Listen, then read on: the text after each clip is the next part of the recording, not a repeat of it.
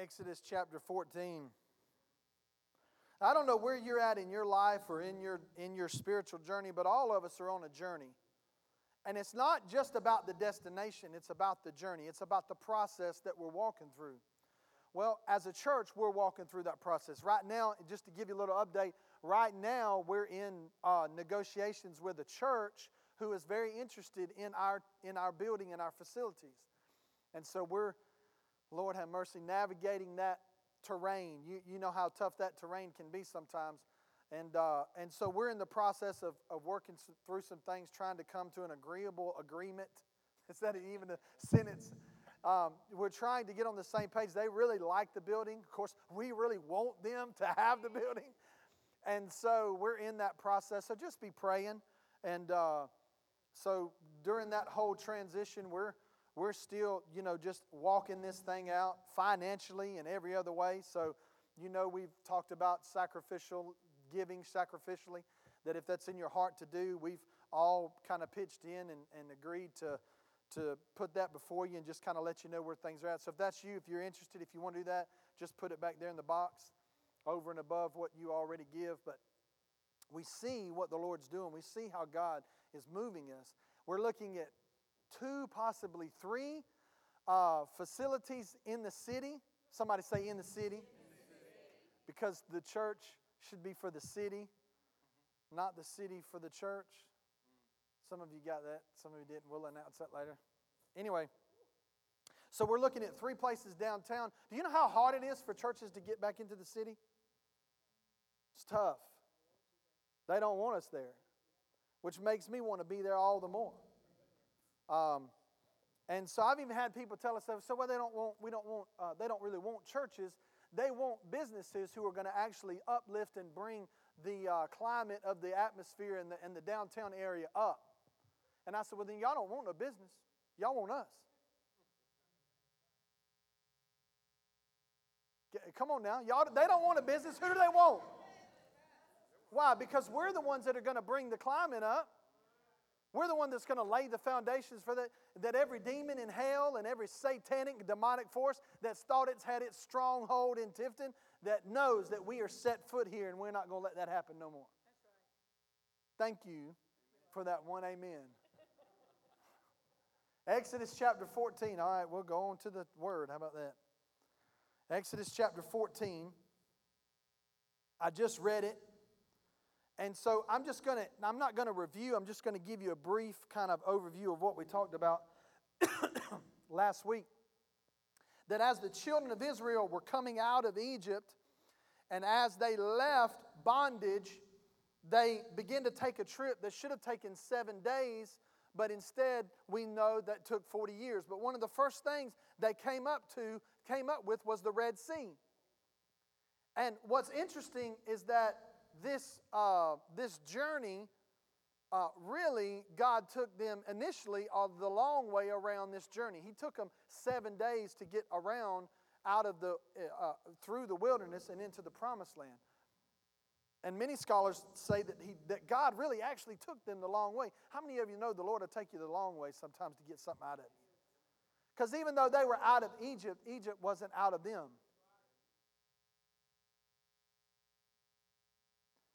Just because it's familiar, that doesn't mean that it's freedom.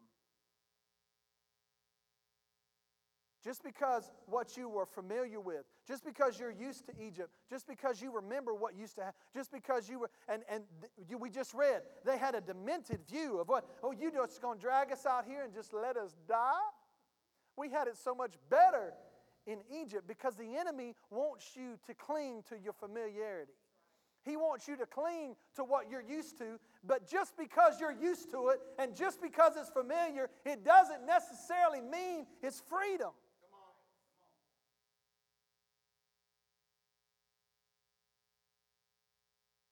Sometimes the solution that God gives us doesn't make sense.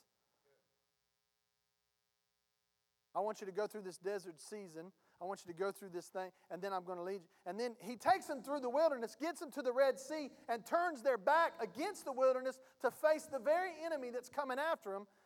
That doesn't make sense. Sometimes God wants you to face down the enemy that's coming against you, not in your strength, but in His, because it doesn't make sense. But just because it doesn't make sense, it doesn't mean that it's not God. It doesn't make sense to get out of a boat in the middle of a storm and start walking on water. It doesn't make sense for somebody to go, if that's you, Lord Jesus, bid me come. That don't even make sense. Don't even open your mouth. If you ain't sure that it's Him, why are you going to even ask? Where are you at in your journey? Where are you at in this place that God has taken you through? Don't be surprised when the enemy tries to come against you.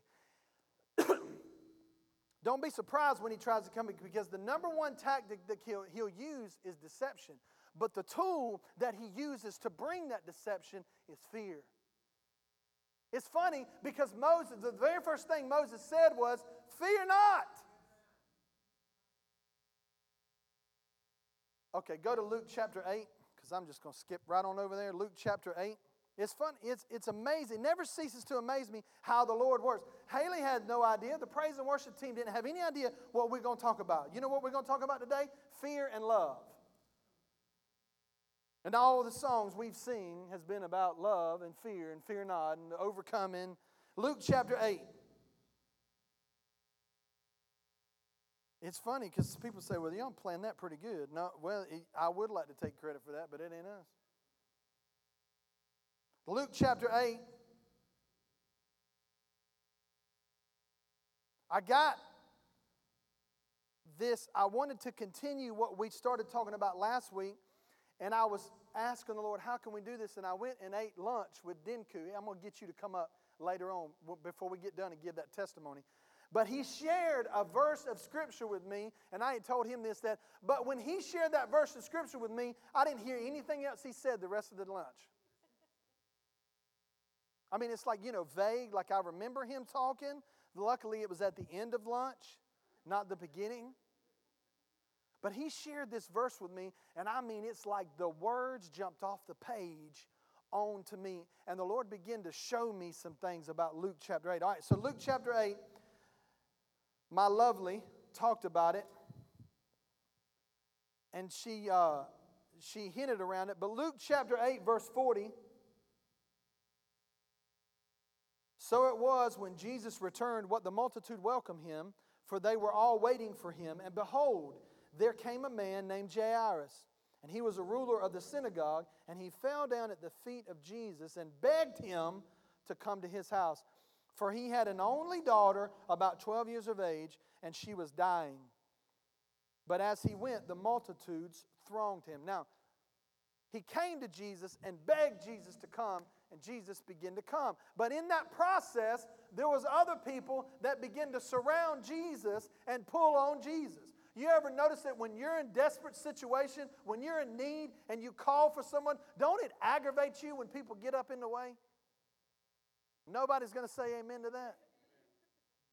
Inez, can you come over? We got something. Yeah, okay. And so she's on her way, and then you know Earl calls or Carol calls and say, "Can you stop by for a second? And then she stops by and she's helping her. And then you know uh, Haley calls and said, "Oh, can you swing by here and do something for me? Sure. Can you meet me? Okay. So then three hours go by, and I'm like, Inez, where you at? Oh, I got somebody. No, you. I called you first. You come. Is, is that the only one? All of you looking at me sanctimoniously. So Jairus, his 12 year old daughter, is dying. She doesn't have the flu. She doesn't have the sniffles. She doesn't have a sore throat. She's dying. And he throws himself at the feet of Jesus and begs Jesus and says, Please come. And Jesus, being the guy that he is, being the lover that he is, he begins to come. But then other people surround. You know what the word thronged mean? It means they surrounded him like he was Justin Bieber. It was a crowd of people. It's not like he could just walk through. It's not like he could just push his way through. So he began to try to work his way. He's on his way to Jairus, and then the woman with the issue of blood. So in the process, he's walking, and all of a sudden he says, Who touched me? And the disciples go, Lord, really? Who touched you? And he said, Virtue's gone out of me. And so this is what he said. Verse 48 And he said to her, Daughter, be of good cheer. Your faith has made you whole. Now listen, verse 49 While he was still speaking, someone came from the ruler of the synagogue's house, saying to him, Your daughter is dead. Do not trouble the teacher.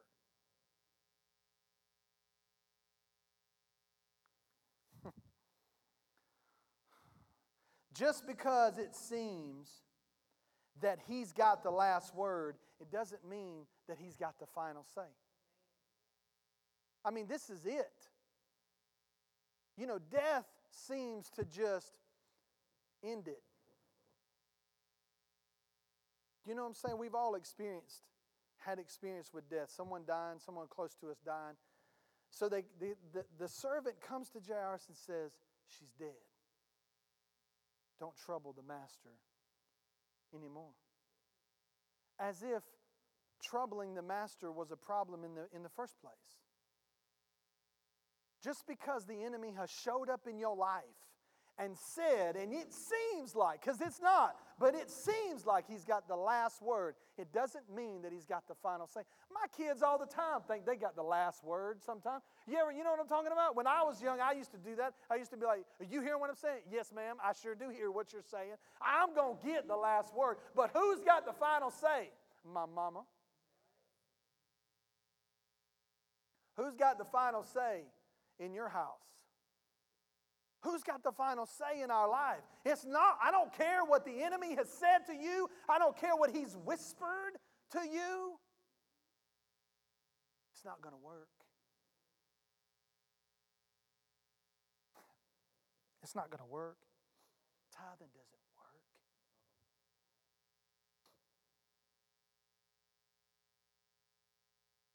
Giving doesn't why are you even why are you even asking the Lord to heal you? If he if he wanted to heal you, he would have done it already. And, and you done asked, you done got everybody in the church to pray for you 12 times, and it, you getting worse. It doesn't work. Quit troubling the master. Get out of my house. That's right. What use is it? It doesn't make any use. You've been down this road 12 times. What difference does it make? And he's whispering in your ear. Because he wants the last word. He wants you to agree with the last word that he said. Well, I've been clean for four months.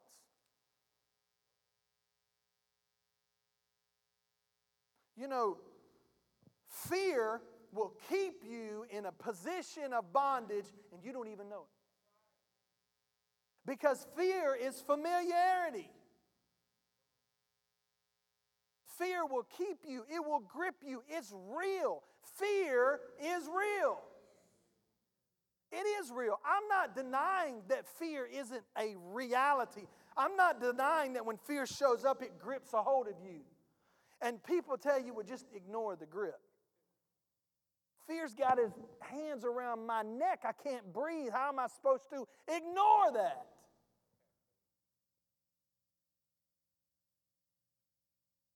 Fear will come into your life and will lie to you, give you a false reality as to what the truth is in your life, and keep you in bondage forever as long as you will allow it. And what's interesting to me is Jesus said this. He said, he said, while he was still speaking, so Jesus is still talking. Someone came from the ruler's house, synagogue, saying to him, Your daughter's dead, do not be troubled. But when Jesus heard it, he answered him, saying, Do not be afraid. Now just stop right there. You ever been talking to somebody and your kids, not somebody else's kids, your kids, or your, your loved one. You be talking to somebody and somebody try to come holler at your wife or your husband. You know what I'm saying? All the men in the room, you know what I'm talking about, right? You know when somebody's eyeballing her. Put your hands right here, boy. You know or your little girls, or your girls. You know, my girls are getting older now. I'm like, no. Well, you better keep your eyes right here. I know you. I know what men think. I was a little boy. A young men don't even get sense until they're like 27.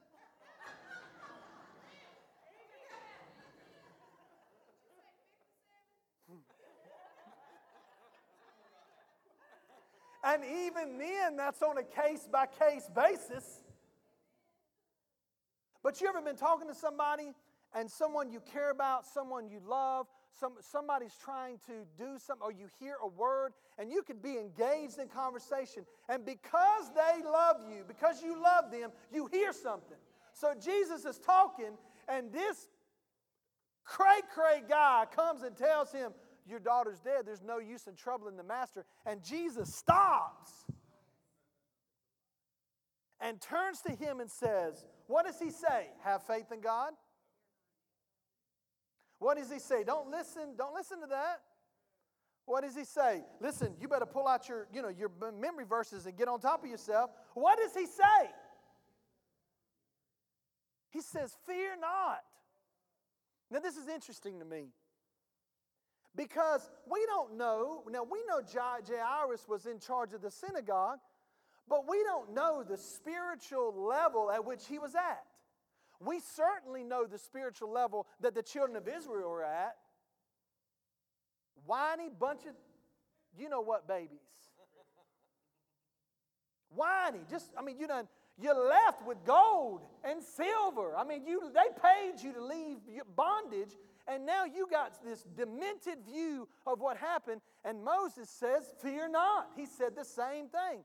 So, this to me reveals something about the characteristic of fear.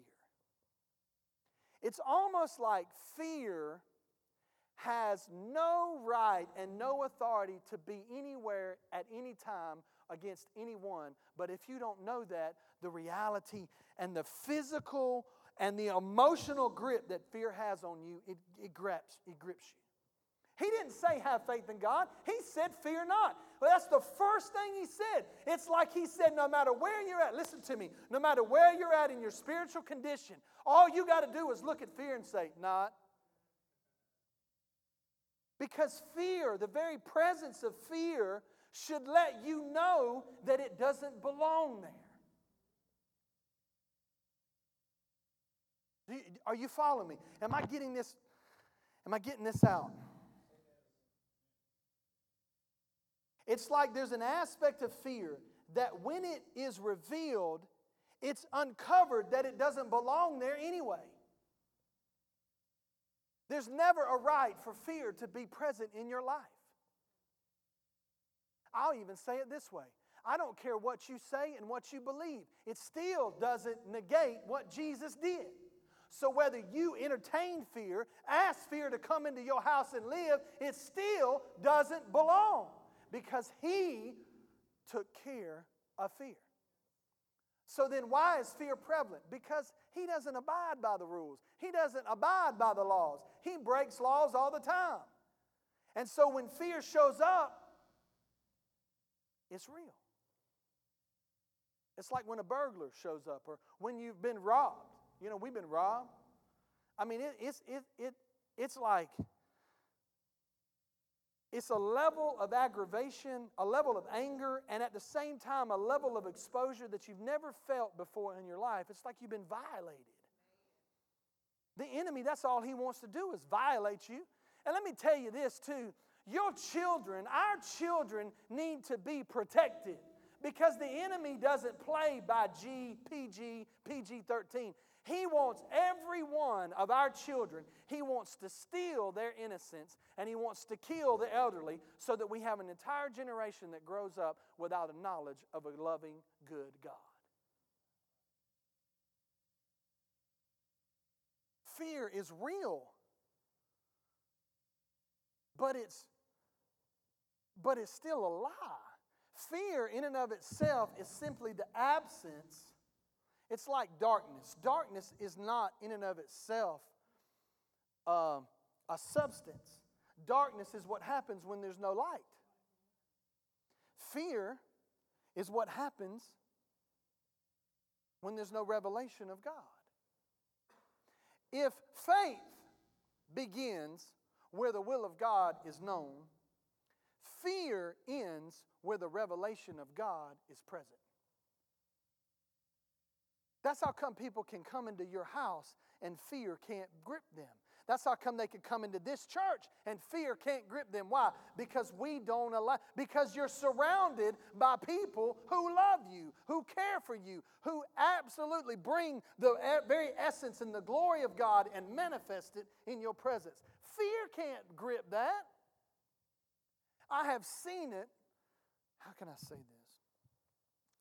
I've seen it like this I've seen fear like a dog and that dog is very aggressive. And instead of the individual leading the dog around, the dog leads the individual around. But when they come into our presence, the dog can't even be in the building. We've prayed for years. Father, in the name of Jesus, we tell every satanic and demonic force that as for me and my house, we serve the Lord. So if you got a demon or you're oppressed by a demon, he's not with you today.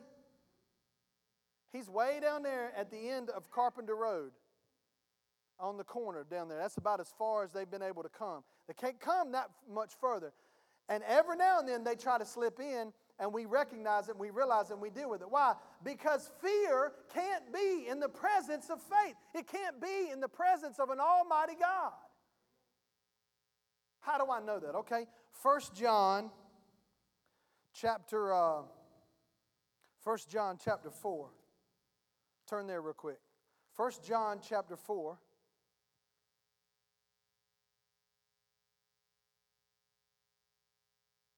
And see if he's if he's if he tries to whisper in your ear, well, you've been like this for a long time. It's going to be, you know, you can't break that overnight. yes, you can. That's like saying you can't run a dog off overnight or a stray cat. I can take care of them stray animals very quietly. My girls don't like me saying that too much. But a, a predator or, or, or any type of an animal, you, you, you don't have to you don't just because it is in your yard or just because it's present on your doorstep, that don't mean you got to feed it.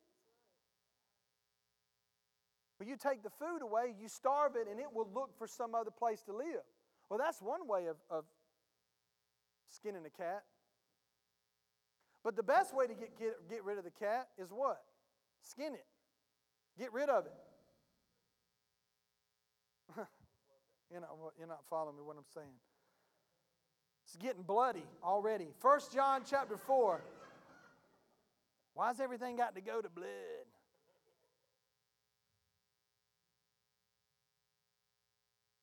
First John 4, verse 17. Love has, per, has been perfected among us in this, that we may have boldness in the day of judgment, because as he is, so are we in the earth. Verse 18. There is no fear in love Turn to your neighbor and say, There is no fear in love, but perfect love casts out fear. Because fear involves torment. See, now there's a key right there. Anytime you're tormented, that's not God. That's fear. That's doubt trying to grip you. But he said that perfect love, this is what I like to amplify it. It says, There is no fear in love. Dread does not exist. But perfect, complete, full grown love drives out fear. Because fear involves the expectation of divine punishment, so the one who is afraid of God's judgment is not perfected in love, has not grown into a sufficient understanding of God's love. Now, listen, God's love is God's love, period but the degree to which you and I partake or understand of that love varies between how, how much we've grown in the Lord. What has a grip on you today, in the name of Jesus, won't have a grip on you no more. Why? Because you're gaining an understanding of love and fear, and fear cannot, cannot exist. Because perfect love casts out fear. So the end of fear is when you acknowledge and you, it's not even acknowledging, when you experience the love of God, fear has automatically lost its grip, and love begins to drive that fear away from you. That's why hellfire and brimstone messages, number one, it's not scriptural. But number two, it don't work as effective. I mean, you can scare the hell out of people and get them into heaven, I guess. But wouldn't you rather love the hell out of people and get them most definitely in heaven? I mean, some people are only going to respond to love. For God so loved the world. What did He do? He gave. In that gift is all the power that we need to drive fear out of us.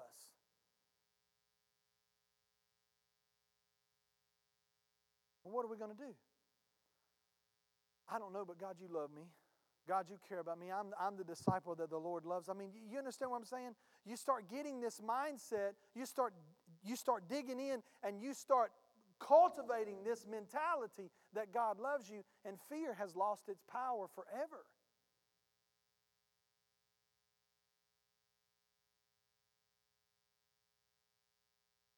He said, Fear not.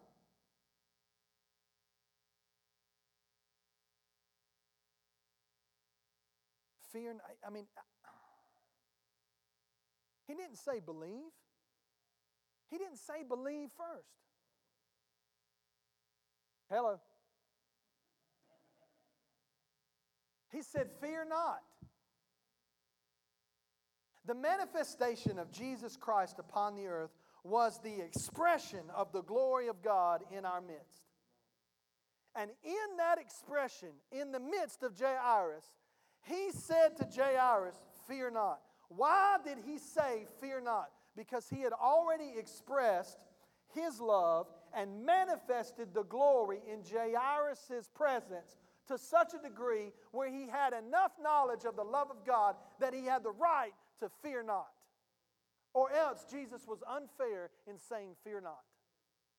I'm telling you that every one of you have experienced the full expression in some way, shape, form, or fashion of the love of God in your life, and fear cannot be in your life.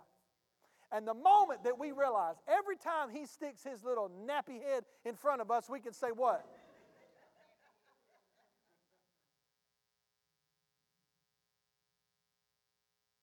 You grab him by the hair because fear is a it's a spirit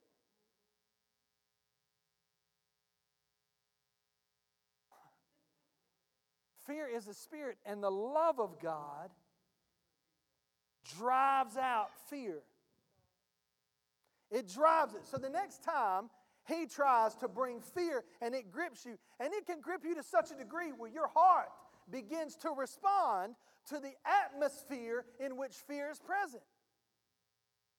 Your body will sense, listen, your body can sense, tangibly sense fear. Why? Because it's a spirit. It, it is. Some people say, well, I don't know if I believe that. Okay, y'all go in the back room and let the lions out that we've got in the back and let them roam around. Let a lion roar in, our, in your presence. Or you ever been in the presence, like at a zoo, where you've been face to face with a huge animal and, you know, come on. I go, man, I'm going to tell you, David was one heck of a man. Samson was, you know. But that, but that fear is real. But do you know what's more real? Because fear is allowed in our presence in the absence of true love, in the expression of love. That's why the full expression of love manifested in a person's life, fear has to leave.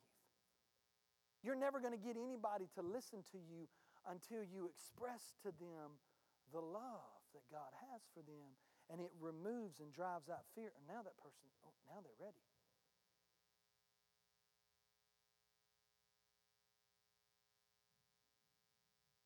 One love.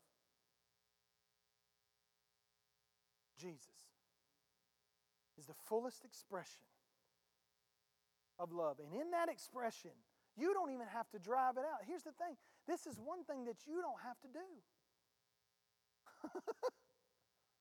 you don't have to rebuke fear. I mean, I guess you can if you want to. What, what do you do? I will exalt you, Lord. There is no one like you, God. And fear's just like, oh, I don't even know what to do with this. And then you sing it again. I will exalt you, Lord. Jesus loves me, this I know. I mean, sing whatever. The issue is not how much you love Him, but how much He loves us. And in that drives out fear. What fear is in your life right now that's tormenting you? Because it's tormenting. Fear's not nice. He's not trying to negotiate a car deal with you.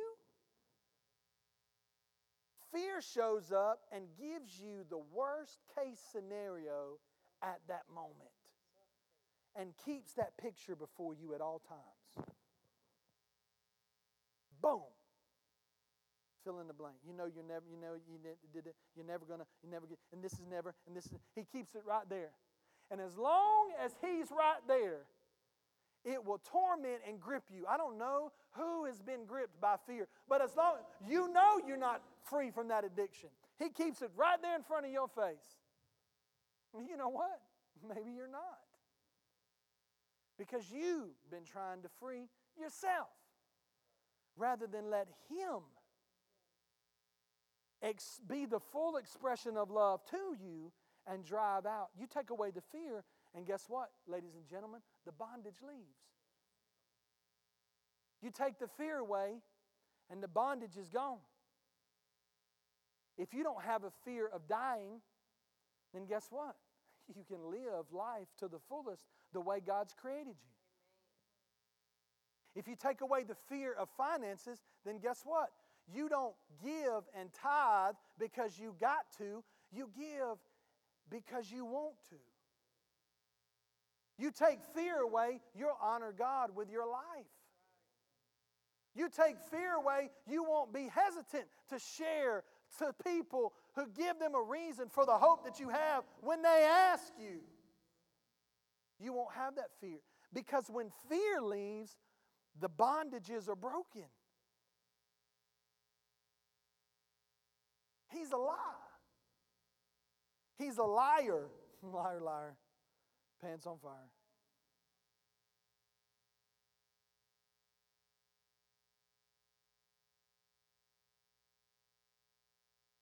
He said, Fear not, only believe. It tells me this, and I'm going to close with this. It tells me this.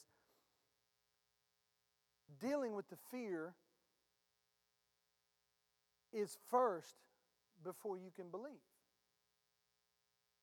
Why? Because how can how shall they call on him in whom they have not heard?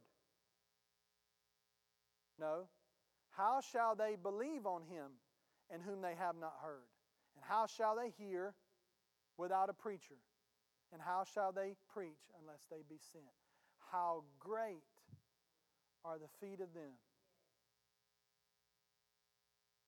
What am I saying? I'm saying to get people to the belief part of the transaction in the kingdom of God. You and I have the responsibility to be the fullest expression of the glory and the manifest presence of Jesus Christ Himself, which removes fear. And when you remove fear, now that person's ripe. You see what I'm saying? That's why when you love on people, when you feed people, when you care for people, when you buy clothes for people, when you love on people, then it opens them up to say, Why do you care so much about me? They don't care about anything you got to say if all you're going to do is preach at them. Jesus didn't do that. Jesus, ex, Jesus, okay, help me, Jesus. I've been saying for the past month Lord, I want an expression from the Spirit of God for all of us. if you consider this your family, Lord, I want an expression from the Holy Spirit for all of us that what we're doing, that where we're going, is where you want us to go. And so that's been in me, and I've been praying, Lord, I want, I want that expression. I'm not, understand what I'm saying. I'm saying there's a there's a fresh wind of the Spirit. There's a breath of the Spirit when He breathes on something that you're doing. There's an unction. There's a present. There's, there's a knowing on the inside. And I said, Lord, I want that expression. I want that expression. I want. And the other day, the Lord said, Son, you're that expression. and I said, Okay, so now, now we, listen to me, we are the, that expression. We carry this treasure in earthen vessel, that the excellency may not be of us, but of Him. And we carry, what treasure do we carry around? We can walk into a room where fear is dominating, and we can just open up and just let out the glory of God. And every fear and everything in that room has to leave immediately. That's what we carry. What fear has tried to grip you? What is it that's tried to latch itself on you and tried to tell you, that ain't going to happen? That ain't going to work. Come on. What fear is it that's tried to grip you? What fear is it that's tried to tell you that your kids are not going to follow Jesus? Huh? What fear is it? Well, you know you're not going to live past the age of whatever. Let me tell you something about fear. If Satan was as big and as bad as he says he is, why don't you just ask him how come he hasn't already done what he's trying to threaten you with doing? Because he can't. He's got to have a way in. He's got to he's got to come in. He's got to trespass. He's got to find that door. And I'm telling you that the love of God, perfect love, will take that day, every door, every crack, every crevice, and remove it out of your life. Dinku, come on up.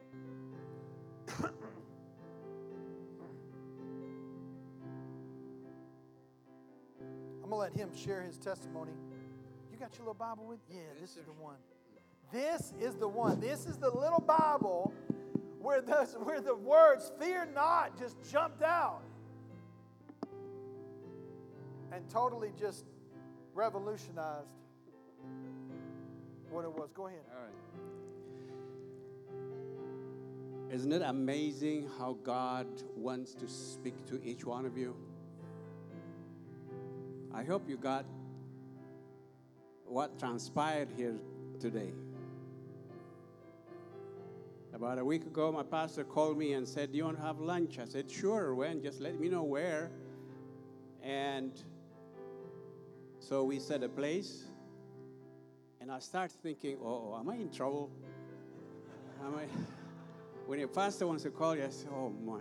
So I said, God, I just I just release myself into you. Whatever you want to to do that. And I just shared what was going on. And that transpired into all of this this morning. Was Miss April first said, she says it, what what happened there? I shared that with the pastor last week. And so he wants to speak to all of you. That's that's what happened. So, my wife Amsal and I have got two daughters. We left Ethiopia when they were one and three. We had to leave Ethiopia. We went across all lands, all territories, trying to raise them. They failed all the challenges that you parents who have children know.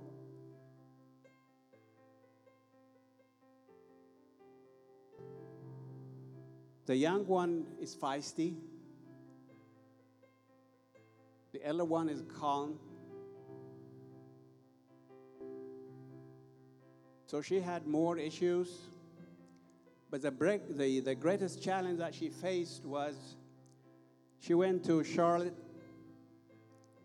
University there to do her master's. And she faced a bunch of color conscious professors and students. Now, I loved that ex- word you said, expression, because that was what I was thinking. I was sitting there, you said expression, expression.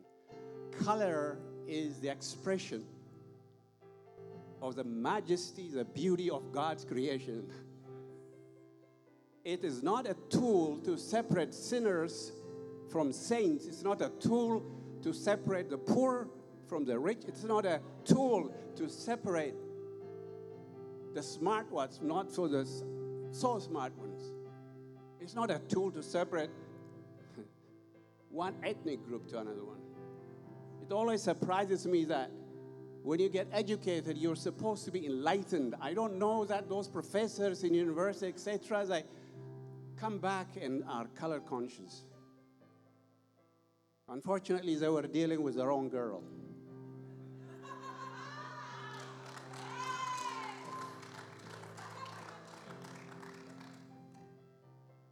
But she went through hell during that process. As a family, as a dad, as a mom, where do you go? So,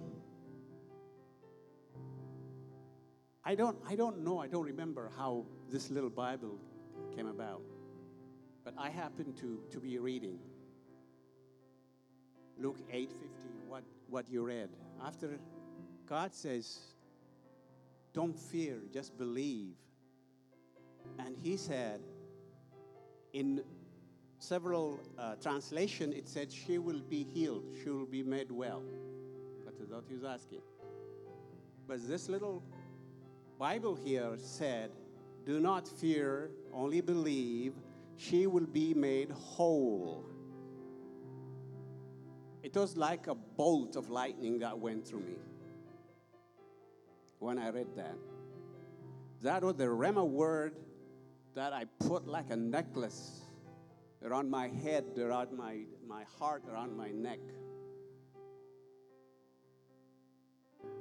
We're in Athens there, and Charlotte was about four hours drive. I wanted to be there for my girl.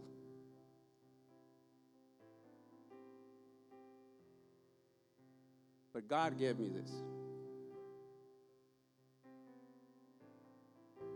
Had this little Bible on my desk, like this, literally for a decade. I will come in, and now and then I will look at it. Yes, she will be made whole. These color conscious people want to break your spirit.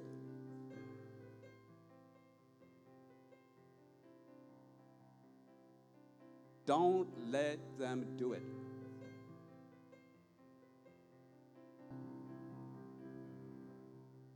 You are the creation of God. You are the beauty of God.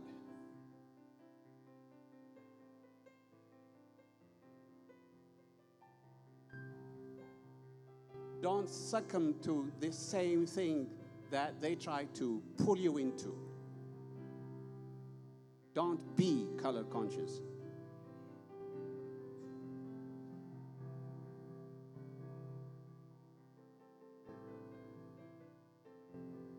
Leah struggled through that out of anger. Anger destroys you.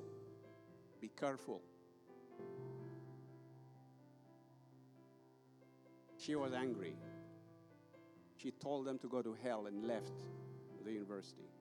She came back to Atlanta, started to start working. You know what Atlanta is like. So, as a parent,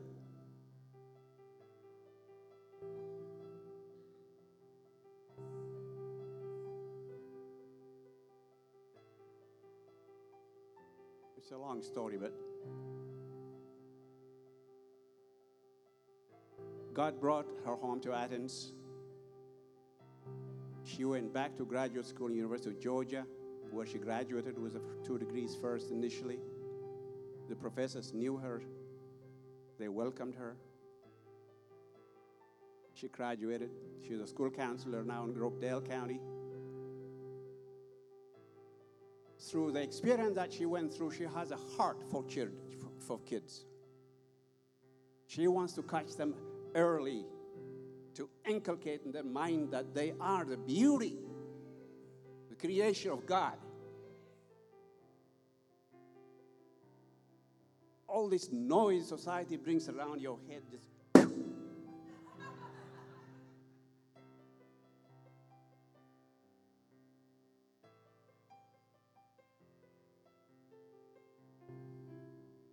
So she started a foundation, Global Education Foundation, where she wants to catch kids.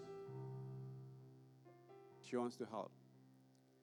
With a friend of hers in Athens who also has another foundation, he calls it Chess and Community, where he uses chess as a metaphor for life.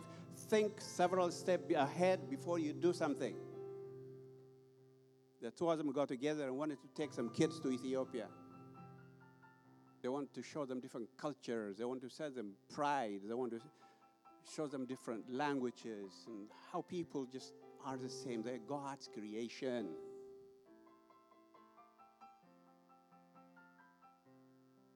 They worked at it for several years, and my wife Amsal helped with that almost the last two years. They raised funds, etc. And lo and behold, about eight kids, just about in June, they were ready. They had raised the funds. So I said, I left Ethiopia in 83. 34 years I've not been back.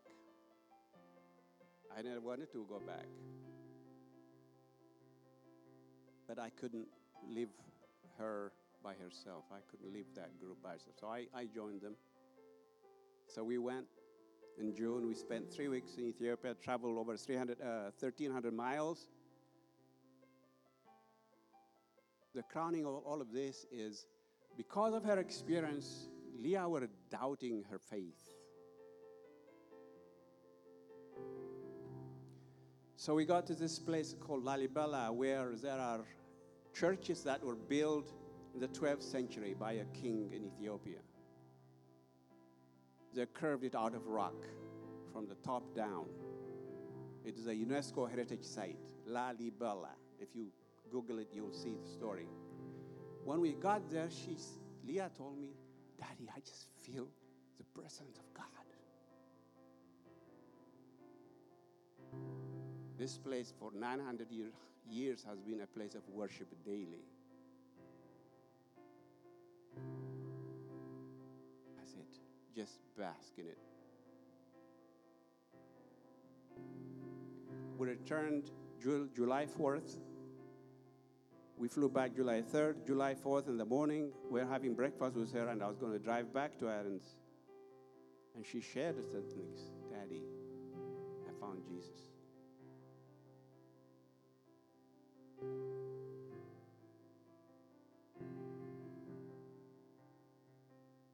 This process has taken over 10 years. she will be made whole. Do You understand?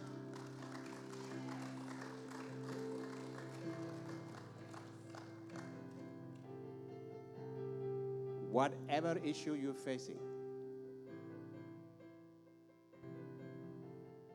do not fear. Only believe, no matter how long it takes. Thank you.